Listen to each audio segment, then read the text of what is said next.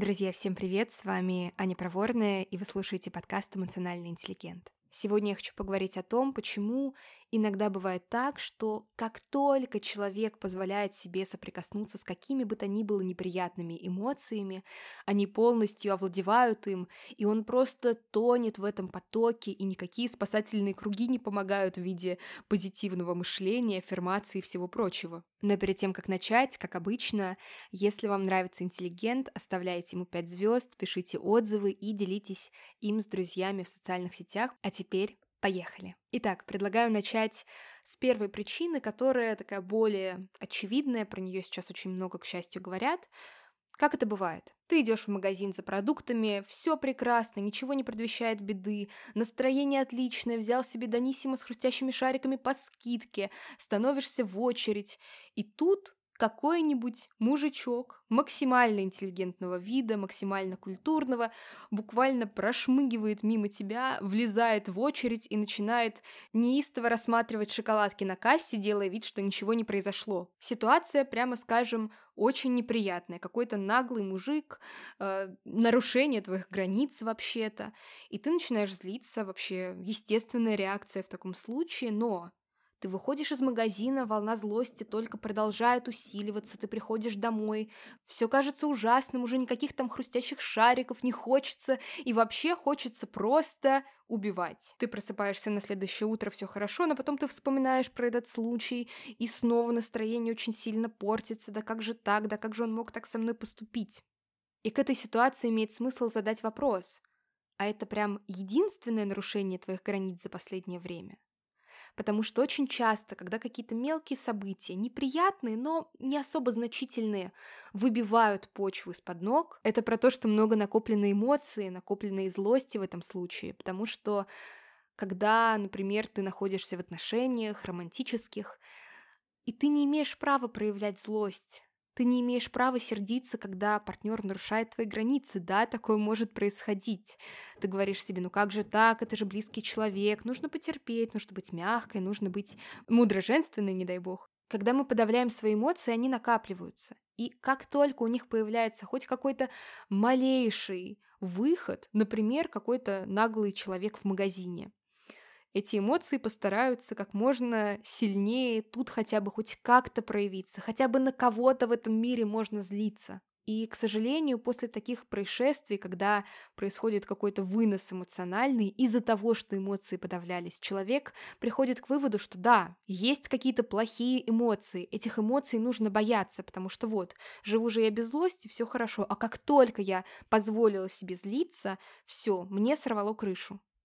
Но чем больше подавляешь, тем более сложными, опасными для себя, своего психологического здоровья и для других могут быть последствия.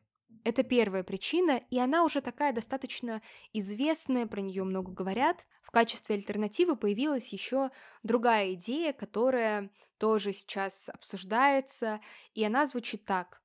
Все эмоции важны, и все эмоции что-то значат. Если ты что-то почувствовал, у этого есть какая-то причина. Сразу скажу, что я с этим тезисом согласна, но именно с правильным его пониманием, потому что часто он трактуется не совсем так, и это приводит к тем самым ситуациям, когда ты тонешь в эмоциях.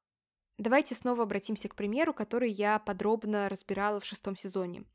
Он очень часто встречается и... очень хорошо иллюстрирует то, что я хочу сказать.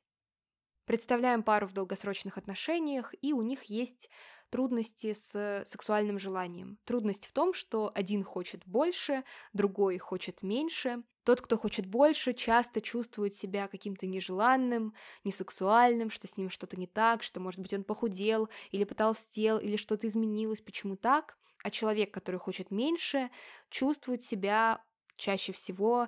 таким провинившимся котенком, который вот не может захотеть, нужно заставить себя хотеть, и, конечно же, как только человек пытается заставлять себя хотеть, а мы вспоминаем, что желание — это проявление нашей человеческой свободы, никто не может заставить нас хотеть, даже мы сами, поэтому, когда пытаемся это сделать, желание исчезает совсем. В целом это сама по себе очень тревожная и эмоционально непростая ситуация, потому что для многих пар секс — это так или иначе важная часть, и когда с ним что-то происходит, в целом может пошатываться уверенность в отношениях, уверенность в том, что а подходим ли мы друг к другу, а насколько я хорош, а насколько мы можем быть вместе. Итак, все эмоции что-то значат, но иногда мы не делаем эту паузу и не обращаем внимания на то, а что именно они значат. Мы не задумываемся об этом и принимаем самый интуитивно правильный, понятный вариант. Конечно же, если я чувствую себя виноватым, то со мной что-то не так, мне просто нужно себя как-то пофиксить, мне нужно стать менее ленивым, более сексуальным, более темпераментным, мне нужно взять себя в руки и захотеть заниматься сексом. Или, если я чувствую, что я какая-то несексуальная или какое-то несексуальное, неправильное, возможно, недостаточно хороша или хорош в постели, мне просто нужно над собой поработать. Ведь если я это чувствую, это что-то значит, если я это чувствую, так оно и есть. Наши чувства действительно всегда что-то значат, они никогда не появляются совсем из ниоткуда, но иногда дело в реальности, а иногда дело в моих фантазиях об этой реальности. И когда они совсем не различаются, то, конечно же, я тону в своих чувствах, потому что, когда я в контакте с реальностью, на эту реальность можно менять, а когда я реагирую на свою фантазию о том, что, например, если что-то не так в отношениях, всегда дело во мне, я буду продолжать снова и снова раниться об свою фантазию. И никогда не смогу решить на самом деле проблему, никогда не смогу, по крайней мере, свой вклад в это решение привнести. Потому что даже в вопросе сексуального желания есть как минимум три основные составляющие. Во-первых, мое сексуальное желание, оно про меня. У меня вообще есть силы хотеть, у меня достаточно хорошие отношения с собой, достаточно ли я себя принимаю, могу ли я быть голым при другом человеке. Это все про меня, и сексуальное желание может уходить из отношений, когда у меня в отношениях с собой что-то не ладится. Во-вторых, сексуальное желание — это про ваши отношения. Насколько вы можете быть близкими. Кстати, под близостью я ни в коем случае не имею то, что вы двадцать четыре на семь вместе, и у вас нет ничего своего. Близость — это когда я рядом с тобой могу быть собой.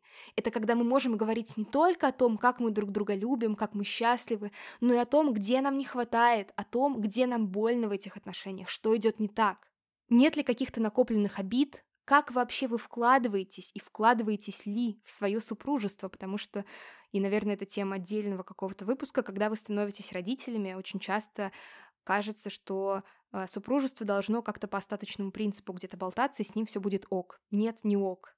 Проводите ли вы время вместе, есть ли у вас что-то общее, есть ли у вас время на этот секс. И в-третьих, да, действительно, иногда партнер перестает быть для нас привлекательным, но стоит признать, что часто это все-таки про ваши отношения, про то, что у вас нет даже возможности видеть своего партнера разным, вы встречаетесь только на диване, конечно же, вы знаете его досконально. Чтобы не тонуть в эмоциях, необходима некоторая доля критического мышления и понимания, что да, все эмоции что-то значат, но иногда это что-то находится в плоскости реальности, а иногда это про наши фантазии, потому что в фантазиях невозможно совершать какие-то реальные изменения в жизни, и вы будете просто снова и снова о самих себя раниться. С вами была Аня Проворная, на сегодня это все. До скорого.